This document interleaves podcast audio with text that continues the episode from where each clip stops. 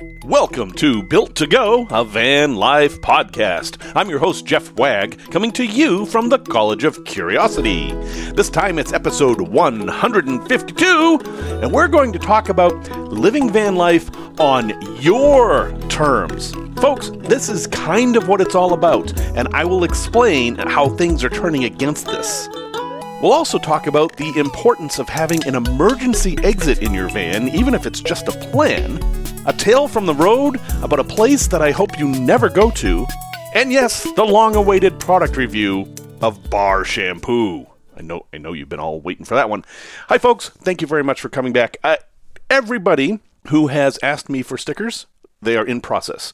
I've received quite a few requests actually, so it's going to take me a bit of time, but I will be getting your stickers out as soon as I can.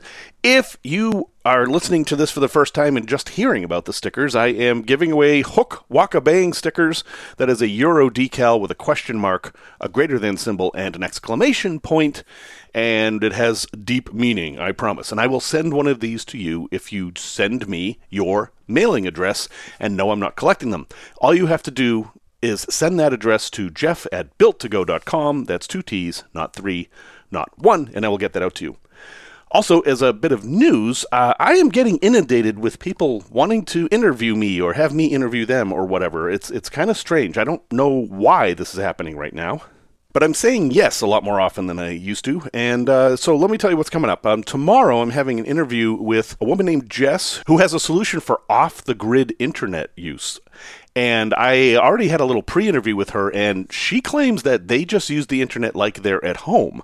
They stream whatever they want. They just don't worry about it because they've got a good solution. Now, I expect this isn't going to be a cheap solution, but I think we can all learn something from how she went about this. And uh, I will have that up probably next week. We're going to record it tomorrow. Also, you may be familiar with FNA Van Life. That's Frankie and Alex and their dog Paco.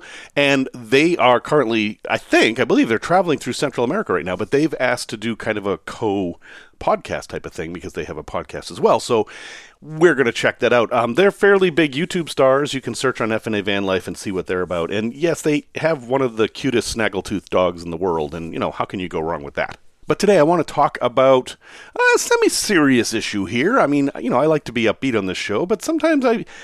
I just get a little disappointed at what I see in regards to van life and its reputation.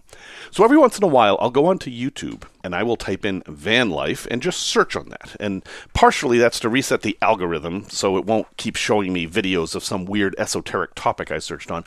But also, I want to see what's kind of trending, what the algorithm is giving me regarding van life. And what I'm seeing is almost all negative videos about van life. For example, I go into YouTube, type in van life, and I see I see from Chrome, from Van City Van Life, you know, one of the biggest YouTubers there is for van life, people quitting van life because it's too hard. Off grid reality check. Okay, well that that one video doesn't sound too bad, and we know Chrome is certainly all about the van life, so that's not too bad. But then let's look and see what else comes up. Van life lessons learned the hard way. 10 reasons why van life sucks. 5 lies of van life nobody talks about. The biggest enemy of van life. This is why I quit van life. It's been a total disaster. Van life YouTubers are full of shit. I tried van life. Here's why I would not buy one. Van life. Are you sure you want to do this? That's from Lady Bugout. I mean, you know, another really big kind of pro van life person. Is van life worth it? I'm not sure anymore. And on and on and on. And I don't know specifically why the algorithm is showing me all of these, other than there are a lot of them. And I think it's because folks have figured out that if they type in something negative about van life, they get a lot of views. And there's a lot of clickbait out there. And unfortunately, part of the way the algorithm works on YouTube is you kind of have to be a little bit clickbaity or you won't get any traction at all. But there's some major point being missed here about van life. And I definitely want to talk about that. So there's the big question why do people do van life?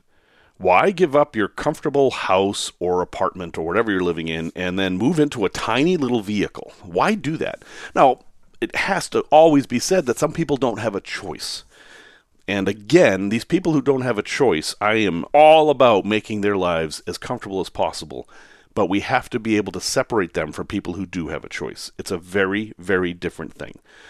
Now, the people who do have a choice, why do they choose this? Well, those reasons are as varied as there are van lifers. But a lot of the YouTube folks and Instagram folks and whoever, they don't really treat it that way. They they treat it like we're all doing exactly the same thing. It's like, "Oh, I'm going to do van life." And that means that I'm going to get my shelter dog and I'm going to get in the van that I built myself and it's beautiful and it has all my decorations in it and we're going to go park on the beach for a week and then, "Ah, we're going to go to Baja" and so on and so forth.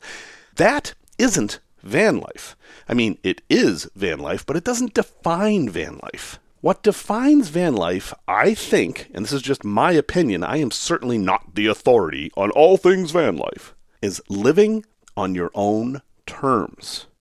I think that's what it's really about for a lot of people. And when you decide that you're going to live life on your own terms, having a van is simply, no pun intended, the vehicle that gets you there. Now, you can decide you're going to live life on your own terms in any place. I mean, you could be in a house or an apartment or whatever. But what's different about a van is you can be as isolated or as involved as you like. For example, during the 2016 election cycle, I got into this trap where I had to watch cable news all the time and see what was going on. It became a sort of addiction. And this wasn't a good thing. I mean, that was an incredibly tumultuous time in the US, and honestly, I wasn't doing myself any good by watching this stuff. And, you know, the cable TV channels know this, and they're, they're always trying to get you sucked in so you'll see more ads. I mean, that's how it works, right? But in a van, you have to make an effort to do almost everything. It, everything takes a little bit more work in a van. I mean, that's just a truth. Therefore, you are actually doing the things you want to be doing, the things that are important to you, and not just the things that are easy. So I think if I were living in a van in the 2016 election cycle, I don't think I would have been addicted to cable news because that would have been a whole lot of effort to do that. Sure, I might have read the news on my phone a couple times a day or whatever, but depending on where I was, there probably would have been huge times where I didn't do that at all. It's a way to live in your world and leave the larger world behind. Now, we can argue about whether people should stay informed or not, and, you know, how important voting is and all that. That's absolutely fine. But those are personal choices. I find that living in a big city like Chicago, which I do, it's difficult to leave the world behind. I mean, I'm I'm in the world. Stuff is happening. I'm I'm kind of you know stuff that affects me happens. Chicago has stuff that happens. It's on the news all the time, and I'm living in that. It's a little bit difficult just to leave the world behind. But when I lived in Vermont, it was very very easy to just ignore the world news and just focus on your local things oh, so and so's cow escaped yesterday. You know, that's the news, right? Oh, we're going to get a lot of snow. I better put fuel in the generator. That's the kind of stuff that you could focus on living in Vermont, which is a very rural place if you've not been there. And I loved it. It was super nice. And I can't do that in Chicago as easily. But I can do it in my van. When I get in my van and shut the door and turn the key, I am literally driving my own destiny at that point in a way that I can't just living normal life in the city. So the reason I'm bringing this up is we seem to be in a cycle now where it's super popular to publish negative van life stories of all different kinds. And just take them all with a grain of salt. Figure out what they're doing, and then figure out, more importantly, what you're doing. How do these things overlap? Pay attention to the things that affect you and your journey and living life on your terms, but let the rest just slide by. I mean, in a way, it's kind of like cable news. They're going to give you the negative stuff so you'll keep watching and question. And, you know, when that happens and you get worried about it, like, oh, geez, van life the right thing for me? I mean, I've already built out half the van, but I see all these people having trouble. Maybe I shouldn't do this. Once you get in that mode, it's easy to get obsessed and you just keep watching more and more and more and more negative videos. Fine, do that, learn from them. But then I also want you to look at another kind of video. There's a whole new, well, not that new, they've been around for a couple years. There's a whole series of van life videos where someone is living van life and they don't talk. all they do is go about their life in the van and you just watch.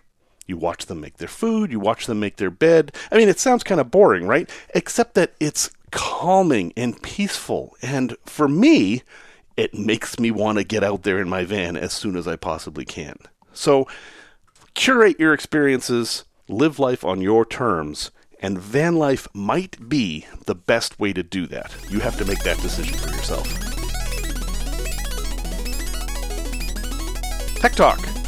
So I got my Scamp. I've been talking about the Scamp a lot lately because I'm thinking about how to finish renovating it. Um, it's in really good shape, but it, you know it's it's older. It's 90, 1993, so I, I have some things to do. But one thing that I saw in the Scamps that I thought was interesting is, you know, these are small trailers and they have one door.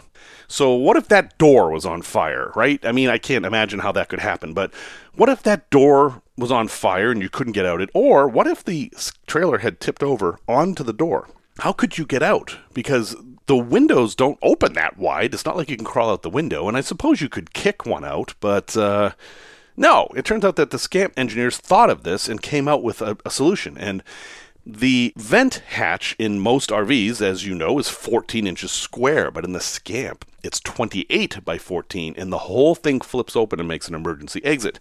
I mentioned this on the Facebook group. Um, if you go to scamptrailers.com, you can actually buy one of these huge vents for 150 bucks, which I think is a great price. And it's, it's this massive vent that you can open up and it just makes this giant hole in your roof and it's easy to crawl through it. I mean, you might need some help getting up that high, but if the trailer was on its side, you'd have no problem crawling out it. And so this brings to mind two things. First off, consider one of these vents if you're putting a vent in your roof. Yes, it does take up a lot of vent space. It might interfere with your solar panels, but it is really nice having like this pop up massive hatch in the roof because you can get any kind of smoke out really quick or you can get a bunch of fresh air really fast. And yeah it has a screen so you can leave it open too. Um, anyway look at it. You'll see. It's just a it's just a big hatch. But the other thing is and I, I want everyone to be very clear about this you need to have several ways out of your van because you don't know what's going to happen. Now, it's a small place, right? It's not like a, a, school where you need to have emergency exits and sirens and all that, but you do need to think, hmm, what am I going to do if this happens? In my van, and in many vans, the stove top is right by the sliding door, and I only have one sliding door on the passenger side. If something catches fire there, like let's say there's a grease fire there, it could catch onto the door. And the way my door is, is I have to reach around the stove to grab the handle to open the door. I might not be able to reach that. And then I'm in this tiny little van that's filling up with smoke and burning plastic and whatever, and that's not good. So I have several ways out at this point. I can go out the front because I have a door there, although that might not be accessible. And I also have the back doors too. Now, you probably have these same things, and the reason I'm mentioning it is because I took time to think about this. I was sitting on the bench and I was like, okay, how am I going to get out of here? And you should do that too. I know some people like to chain their doors at night, um, and just be careful about that. If you're going to chain your doors and make them super secure at night, make sure that you can get them undone quickly in case of an emergency because you might not have that much time to get out of there. Fires spread quickly and the air is gone very quickly in a van, and you're only going to have a matter of tens of seconds to get out of there. So, that's my tech talk for this week. Make sure you know how you're going to get out of your van and have more than one door. Please, you need to have more than one door.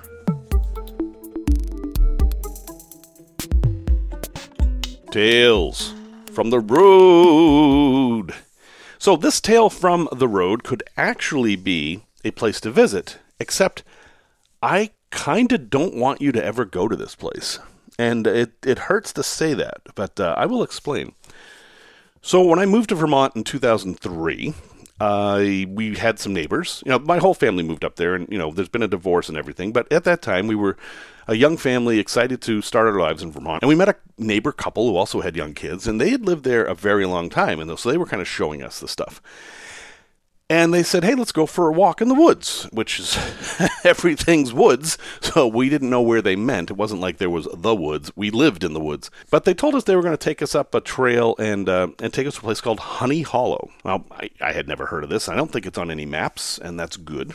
It was in the fall, and we walked up this lovely trail next to a very deep creek. I mean, the, it was in a deep ravine. I don't know how deep the water was, but was just very beautiful, typical Vermont scene, kind of what you would expect. And we went up the hill and then came down and wound around a little bit and went up another hill. And then, as we were walking up the hill, one of the other couple says, Okay, now stop and turn around. And we did. We stopped and turned around and had just the most amazing view ever. I, I, I mean, there's lots of amazing views. This view was a quintessential Vermont view. We were high on a hill overlooking a valley with another hill on the other side. Everything we saw was framed in fall color trees. And there was this beautiful old farmhouse on this sloping kind of grassy area with rocks poking out. And there was a statue of a kid on a sled kind of going down the hill. And it was one of those days where it was 72 degrees and the sun was up, but it wasn't hot and there was just a light breeze. It was just a perfect moment. And I thought, wow, I am going to remember this place. I love it here. I'm going to tell everybody about it. And then I thought, well, if I do that, this isn't going to be that place anymore. And I've seen this happen in real time. I once added a place to iOverlander in South Dakota. It was a rest area that was a set back from the interstate. It was a good place to stop. There weren't any no parking signs. And within 18 months of me putting that site on Overlander, it got shut down. They put up signs no camping, no van life, get the hell out of here. You know, they basically got very angry about it because so many people had seen that post in iOverlander that they overwhelmed the place, threw trash everywhere, and ruined it. And I am not willing to let that happen to Honey Hollow. It is a special place, and uh, if you find it, good for you, but I would ask you to also keep it a secret. And this creates cognitive dissonance in me because why should I get to enjoy this and not you? And I don't have a good answer for that, other than uh, it's a bit of a Schrodinger's cat situation where if I reveal this, it goes away and I'm not willing to let that happen. Underneath the statue of the kids sledding down the hill, there's a plaque, and it's written by the owners of the property. Apparently, this is a family property. It's in trust now, but this family has owned this property for over 100 years. And the plaque is pretty long, but it explains that they see this place as a responsibility. Their responsibility is to keep it looking the way it is now and to not let any development or anything else ruin it, including lots of tourists. And I decided I'm going to respect that. It's kind of a beautiful idea. And I still have the cognitive dissonance about it. I had this wonderful experience, and I'm not willing to give you instructions on how to get there yourselves. But, you know, if you keep exploring, you're going to find some of those places for yourself. And when you do, well, then you've got the same difficult situation that I have. Do you share the secret garden with other people? Mm, hard to say. Product review. I promised, I promised I would buy some bar shampoo and test it out. So what I got was from the San Francisco Soap Company, just a bar of soap slash shampoo, and I got sandalwood and cedar scent, very, very manly. And I've been using it for a while now. I've been trying it out. And, um, well, I've got mixed feelings about this. I mean, it's kind of clever that you just have this one bar that does everything, and it does. Uh, so yeah, let's talk about how well it works. As as a as a, as a soap, it, you know, it's a soap. It's heavily scented, super heavily scented. I mean, I feel like I just put on cologne after I use this stuff. But it lathers up and it does all your soapy things just fine. As a shampoo, it's honestly a bit more like soap. if you've ever washed your hair with ivory soap, you know how it leaves kind of that weird dull feeling in your hair, which I assume is soap. I don't know. Um, this does that same thing, and I was surprised because what's the shampoo part of this if it just acts like soap? Now, I found that if I wash my hair twice with it, that goes away, but then my hair seems really dry. And again, I'm a guy, I don't care about my hair. So if I'm noticing these things, if you are someone who does care about your hair, you're definitely going to notice these things.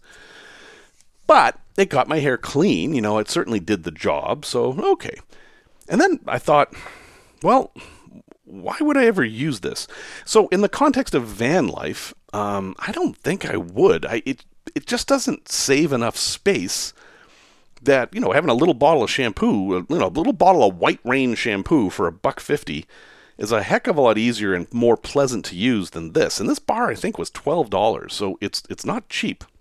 So the only way I think this stuff is useful is if maybe you're you're backpacking where weight is a huge huge issue and you don't want to carry anything more than you have to. It might make sense there. But not this one. There's two reasons why I will not specifically recommend this one by San Francisco Soap Company. First is really dumb. So, most of these bar shampoos that you buy come in a metal or plastic case. This one came in a cardboard box. Now it's a very nice cardboard box. It has a lid that closes with magnets and you know, it's it's a nice cardboard box. But it's cardboard and you're putting in this wet piece of soap, and of course it gets stuck and the box gets soggy, and I'm just like, how did they not think of this? This baffles me. And the other part is the scent is so strong that it really is like wearing cologne. And I think that's not something you want when you're out in the woods necessarily. I mean, maybe you do, you do you, totally fine with that. But in general, you want to kind of eliminate strong scents in the woods because they can attract insects and things. So, yeah, as a concept, I can see some certain circumstances where bar shampoo can work and be an advantage. But in van life, I mean, I know space is limited, but it's not that limited. I think you're going to be better off keeping your soap and shampoo separate. A place to visit. So, if you've ever driven I 80 across the country, which, you know, if you've ever driven across the country, you've probably used I 80. I mean, there's I 70 and I 90 that also do this, but I 80 seems to be the one that most people travel on. In Kearney, Nebraska, which is spelled Kearney, but it's pronounced Kearney, you have driven under this massive arch. There's this just giant arch that crosses the road, and you drive right under it. And uh, yeah, it's a tourist trap. Of course it is. But it's kind of cool. So I did stop there and I went and did the entire experience. You go into this massive parking lot and then there's a big gift shop. Shocker. I know. It's you can't even imagine that there's a gift shop there. Go through the gift shop and then it's 15 bucks, which seems a bit steep for me. Pay your 15 bucks and you go upstairs and there's kind of museum dioramas about the settling of the West.